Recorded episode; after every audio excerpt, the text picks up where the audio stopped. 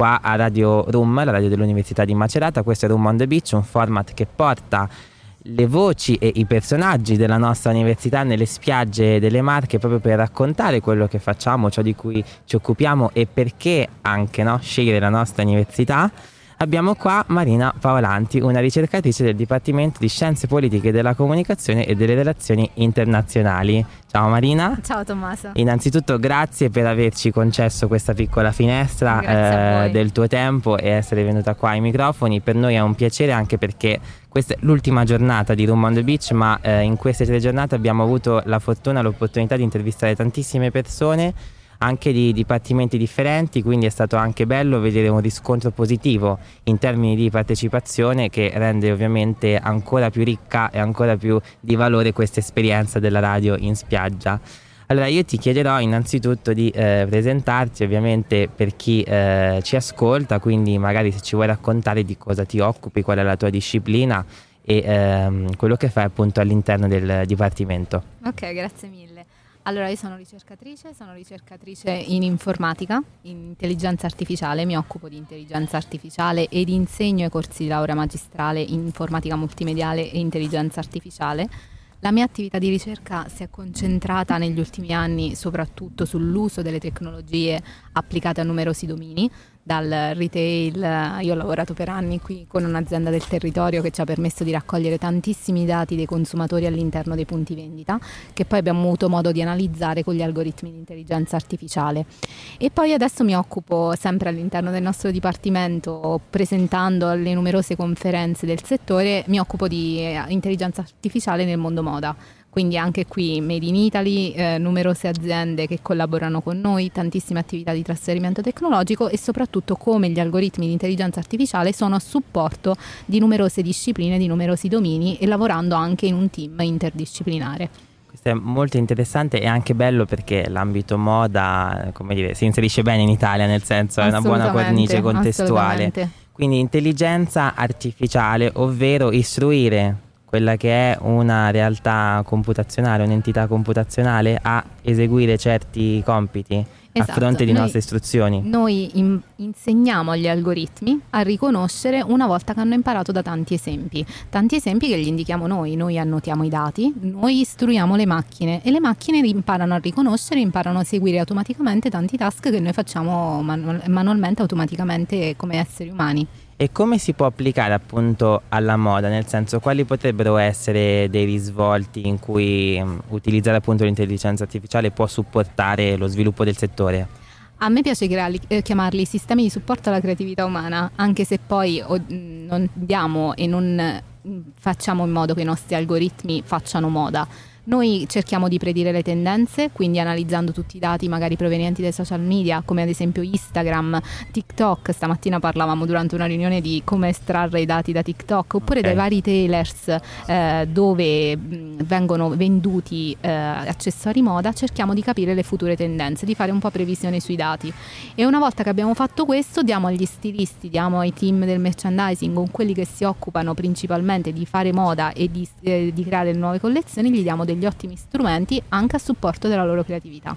Quindi in qualche modo l'intelligenza artificiale agisce soprattutto nella fase di benchmark, togliendo una grossa mole di lavoro, anche perché potrebbe anche essere un'analisi anche molto più contestualizzata perché invece che andare a che ne so, con, eh, consultare un catalogo digitale di un brand o eh, di um, qualcos'altro permette sicuramente attraverso TikTok o i social di cogliere nel vivo poi il capo d'abbigliamento, quindi anche eh, dedurre del, dei fattori anche contestuali, magari rispetto all'età, al contesto. Hai detto, hai detto una, una, un'informazione fondamentale. Noi dai social riusciamo ad estrarre dati geolocalizzati quella geolocalizzazione nella moda è fondamentale perché grazie al dato geolocalizzato riusciamo a capire come le tendenze variano anche a seconda dell'area geografica. Quindi ad esempio tra Europa e Asia qual è la differenza di stile, come quella collezione magari disegnata dai principali brand del lusso cambia a differenza dei, dei quartieri modaioli in giro per il mondo. Questa è... Brick Lane, Tokyo, Pechino.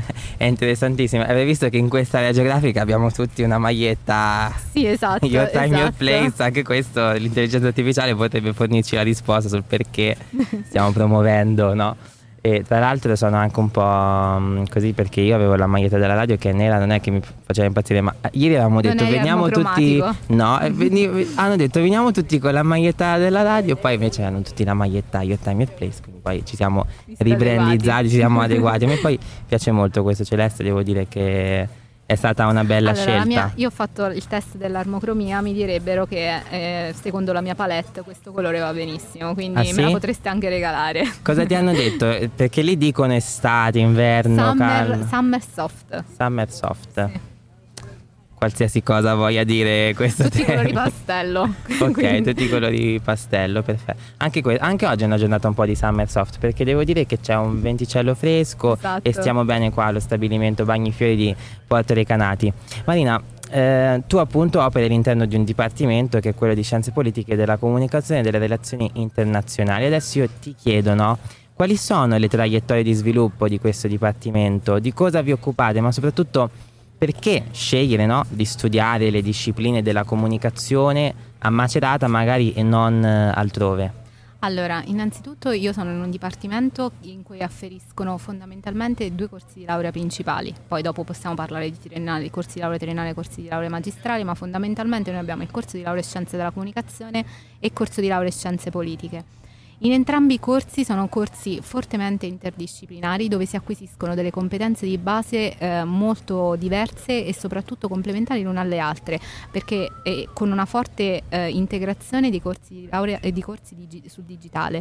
Oggi la comunicazione, io soprattutto insegnando a comunicazione, vi parlo principalmente del corso di comunicazione, ma la stessa cosa vale anche per scienze politiche, non possiamo non pensare a una forte chiave, una forte introduzione di tutto quello che è l'uso delle tecnologie digitali e per farlo farlo dobbiamo per forza di cose interfacciarci con le numerose discipline, quindi una certo. completezza e una ricchezza del curriculum a 360 gradi che anche il valore si sposa molto bene con la città di Macerata che è un polo umanistico dove queste competenze oggi vengono, vanno ad arricchirlo.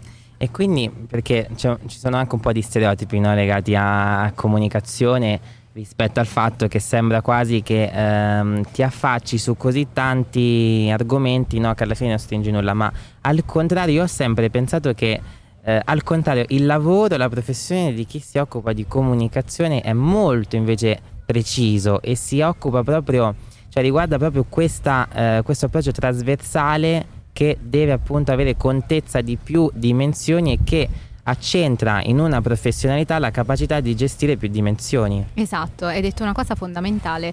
Oggi è impossibile pensare di stare chiusi soli in una stanza e non interfacciarsi anche con altri colleghi che magari parlano altre lingue e altri, hanno un altro background. E oggi la, la laurea in comunicazione di Macerata permette proprio questo, grazie all'approccio interdisciplinare che la caratterizza.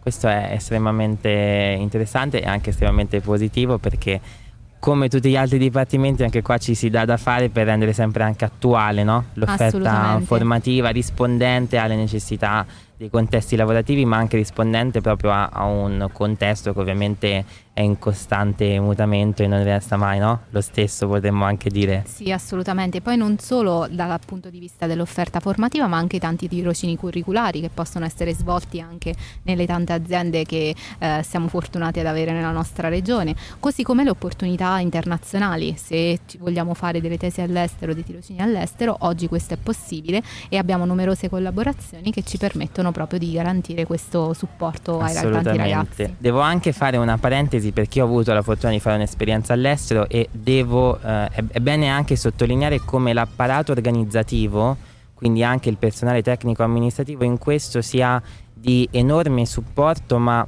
non solo per questioni ovvie, ovvero è, è poi l'apparato no, che si occupa di tutto il retroscena, no? il, il background di un'esperienza all'estero, ma proprio anche a livello di ehm, collaborazione e disponibilità nei confronti delle esigenze degli studenti. Quindi noi possiamo vantare come università, a mio avviso, di avere degli uffici molto ehm, elastici e rispondenti rispetto no, a ciò che chiede lo studente, che quindi accolgono le proposte, le esigenze e eh, sono sempre pronti no, a supportare questi, queste mobilità, questi progetti, queste esperienze con grande umanità potremmo dire, che non è scontato purtroppo non in altri ambienti.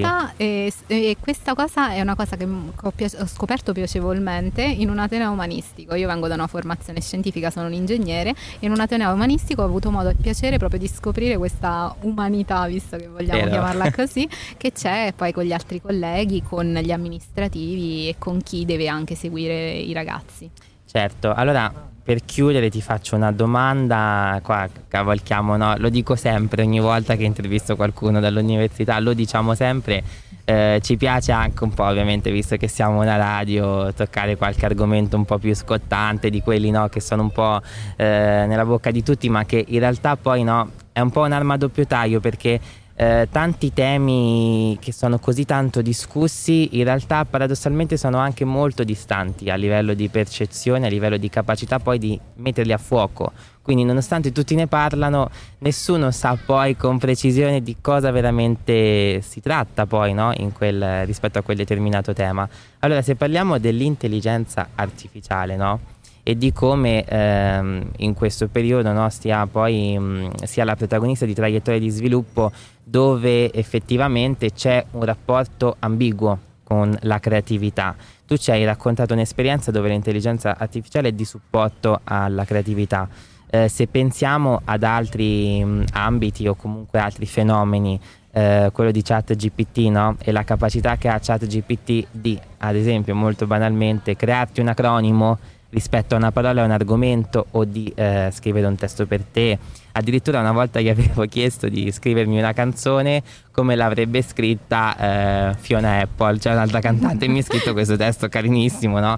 Quindi ecco, in qualche modo ci, ci sono dei, degli utilizzi quasi distorti dove eh, questa intelligenza artificiale tende quasi a sostituirsi alla creatività umana ovviamente questo produce degli effetti negativi perché non ci permette no, di eh, sviluppare le nostre competenze e in qualche senso potrebbe anche essere lo specchio di una mm, concezione eh, generale per la quale noi ci concentriamo molto sul risultato e poco sul processo, quindi non mi importa come io devo arrivare ad avere quel testo, mi importa avere quel testo, quando in realtà è il processo no, che ci, ci, ci, permette di crescere.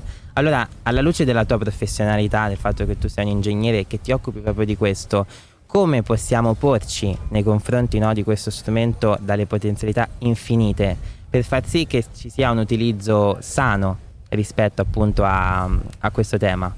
Allora, innanzitutto queste tecnologie, come dicevamo prima, come sono da supporto, come velocizzano tantissimi processi e come possono aiutare in tantissimi domini. Penso ad esempio al caso della medicina, al caso dell'ambito clinico, che è fondamentale, lì diventano degli strumenti preziosissimi in mano al clinico, eh, di fronte ai pazienti con SLA, dove possono apportare numerosi benefici e soprattutto anche nel riconoscimento di immagini mediche, che sono argomenti magari molto meno, eh, molto più importanti rispetto magari a quello moda dove sì, sono ottimi certo. strumenti, però lì rivestono un ruolo sociale anche molto importante. Come questi strumenti diventano preziosissimi, dobbiamo imparare ad utilizzarli, dobbiamo imparare a conoscerli, quindi ottimo organizzare degli eventi divulgativi proprio sul tema perché non dobbiamo essere spaventati dall'uso delle tecnologie, ma dobbiamo imparare a prevenire i rischi. Come farlo? Lo facciamo già perché grazie proprio agli altri mh, colleghi che magari si occupano di altre discipline, però vedi ad esempio i colleghi che si occupano di etica dell'intelligenza artificiale, tutti i colleghi giuristi dobbiamo imparare a, eh, a lavorare insieme per mitigare i rischi, ma sfruttando le opportunità.